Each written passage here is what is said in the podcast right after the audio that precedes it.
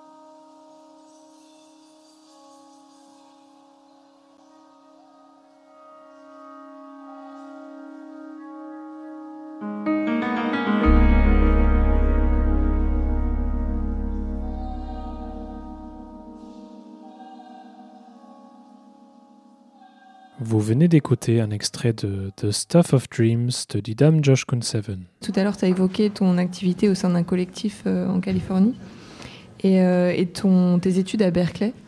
Et euh, c'est intéressant de, que tu nous en dises peut-être plus sur euh, le contenu justement de, de cet enseignement sur le son qu'on peut trouver à l'université de Berkeley et aussi de ton activité en parallèle avec les, ce collectif. Um, when I was studying at UC Berkeley, um, I was also very active in the CINMAT community.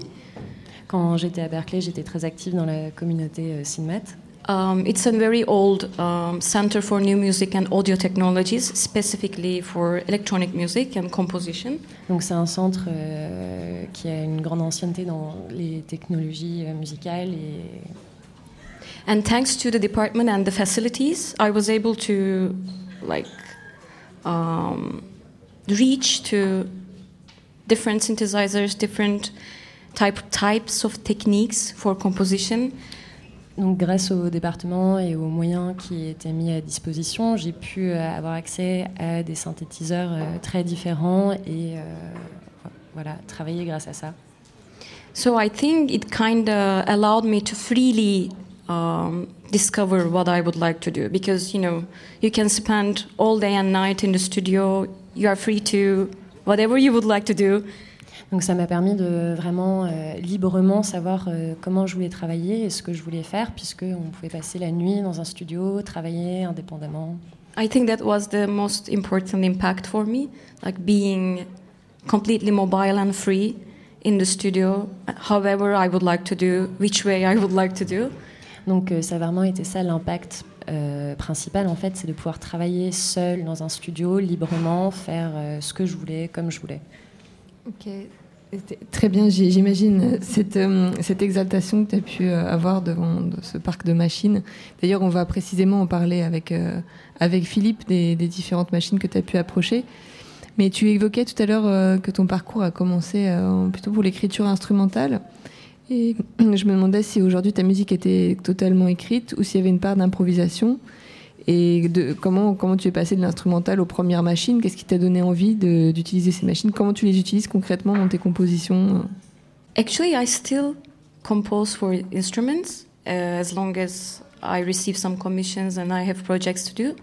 Je compose toujours pour des instruments. Si j'ai des commissions ou des projets, euh, je, je fais ça. Uh, but I think I forgot about mentioning some very important thing for me. Mais je crois avoir oublié de mentionner quelque chose qui est très important pour moi. Years ago, I was taking jazz guitar lessons actually, like years ago, even before I was introduced into electronics or, you know, contemporary classical composition. Il y a vraiment très longtemps, il y a plusieurs années, j'ai pris des cours de, de guitare jazz avant même euh, de m'intéresser à la composition, par exemple. I also um, took two very important classes. I think has a huge impact on me. Et j'ai pris deux cours, euh, j'ai suivi deux cours qui ont eu un, un, impact vraiment très important sur moi. Writing for percussion. Écrire pour les percussions. And jazz theory. And quoi um, Jazz théorie. theory. Ah, et la théorie du jazz. Théorie du jazz, oui. Mais écoute, c'est en fait tu anticipes euh, ce que j'imaginais parce que dans ta musique aujourd'hui, je sais pas si le terme ambiant te convient et si quelque chose de plus adapté que tu pourrais euh, avoir comme vocabulaire pour parler de ta musique. Mais en tout cas, il m'a semblé justement que qu'il y avait cette empreinte du jazz, euh, cette, cette, façon en fait de dérouler le, les, les, les voix. Je sais pas si on peut parler, euh, transposer ainsi des, le vocabulaire de la musique pour toi. Very true. yeah, some modal jazz tunes I'm very into and I almost kind of all the time using in my compositions, kind of benefit from it. Donc euh, oui, j'utilise euh, des, des, modèles, des sons qui viennent du jazz et mes compositions euh, en sont euh, empreintes. And also combining with, let's say, experimental electronics, but I don't want, I don't know how to how to call it still. Mais je combine avec euh, de la musique électronique expérimentale, mais moi-même je ne sais pas comment euh, exactement qualifier euh, ma musique. Merci Didam Josh Kunseven d'avoir été avec nous ce soir. Merci à Gabriel pour la traduction. Je rappelle pour le public et pour nos auditrices et auditeurs que vous pouvez écouter la musique de Didam sur sa page SoundCloud. On vous mettra évidemment le lien dans l'article du podcast dès lundi.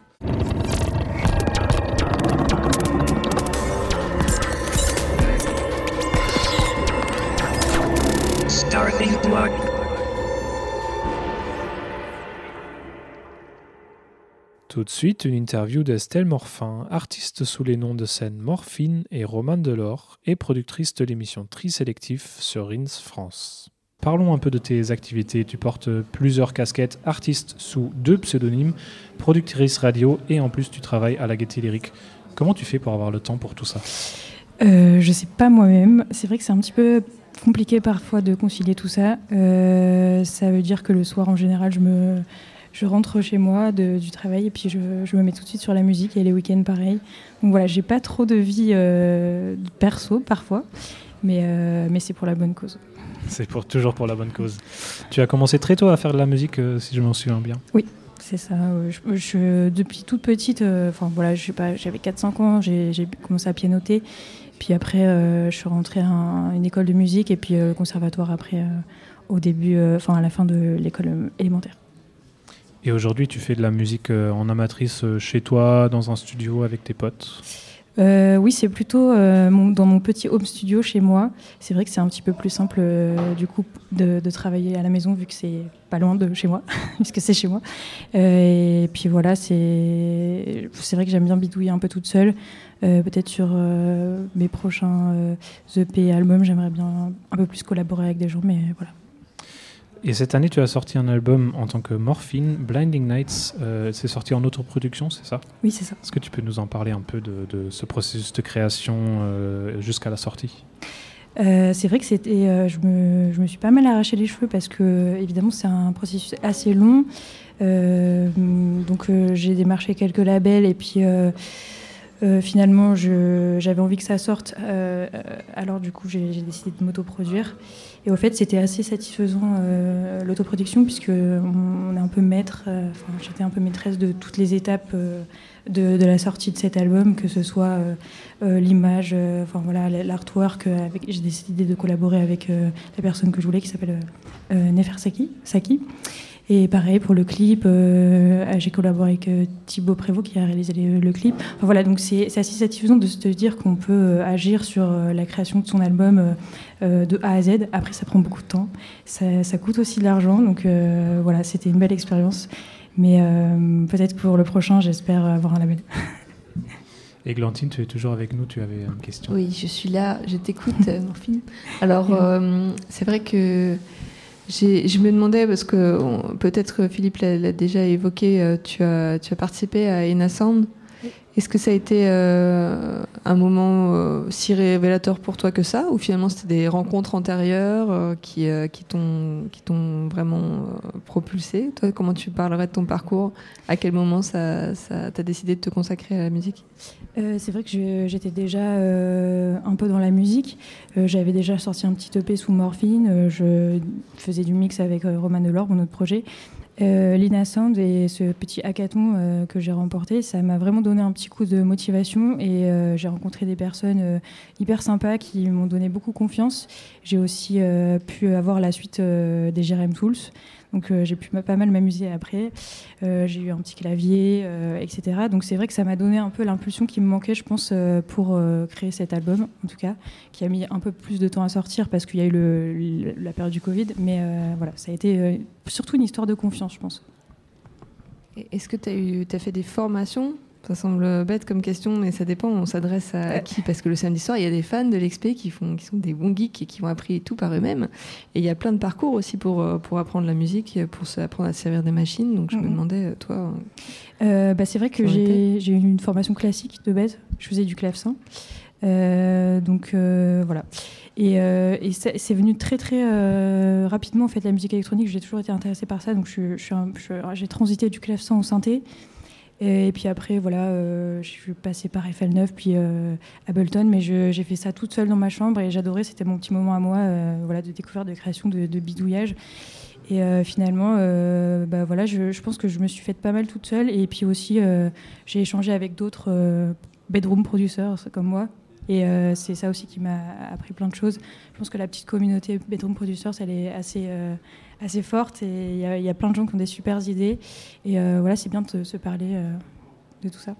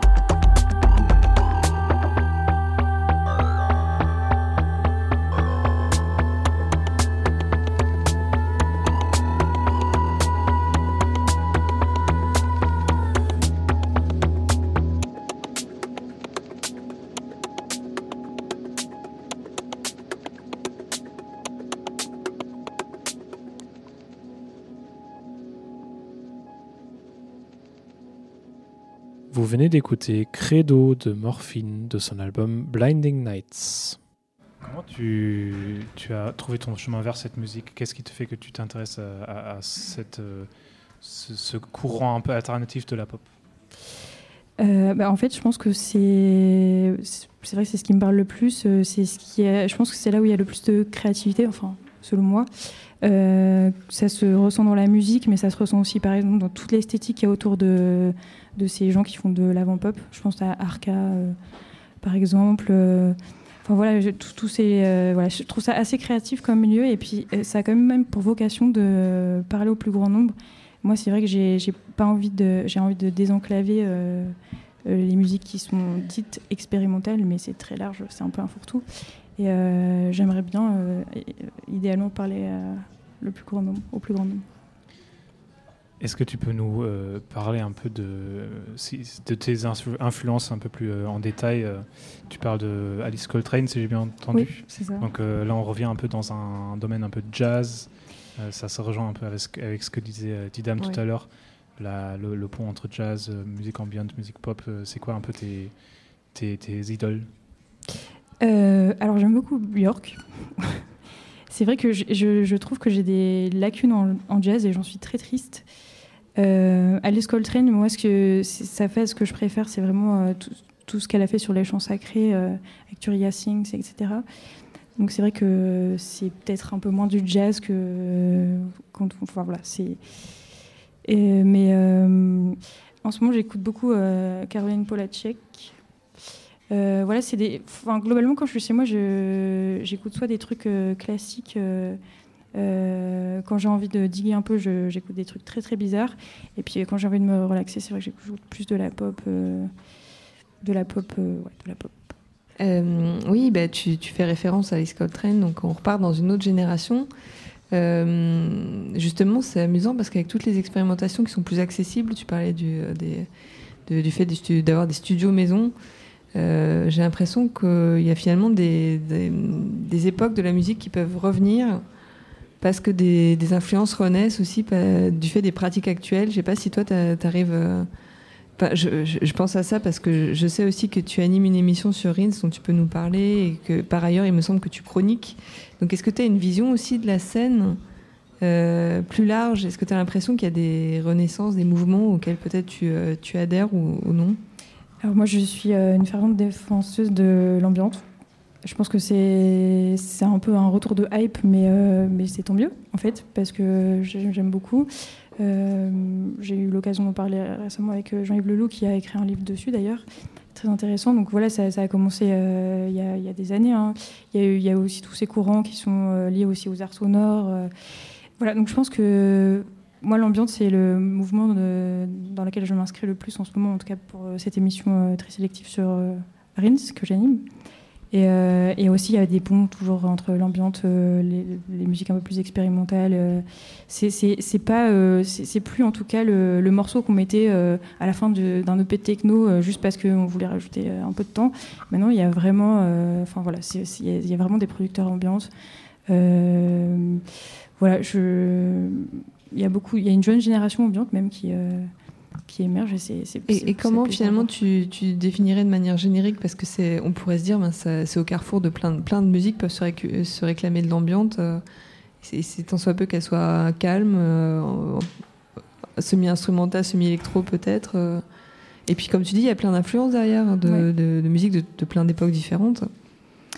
Calme, oui, mais parfois ça tire un peu sur la noise, donc c'est vrai que ça, peut être moins calme. Il y a un peu des, on peut dire dark ambiante. Euh. C'est vrai que voilà, c'est bien parce que c'est un style. Justement, le fait qu'il n'y ait pas forcément euh, de rythmique, ça ancre moins. Euh, enfin, les influences sont moins évidentes, mais justement, ça, ça permet d'avoir un conglomérat de, de, plein de, de plein de styles en fait.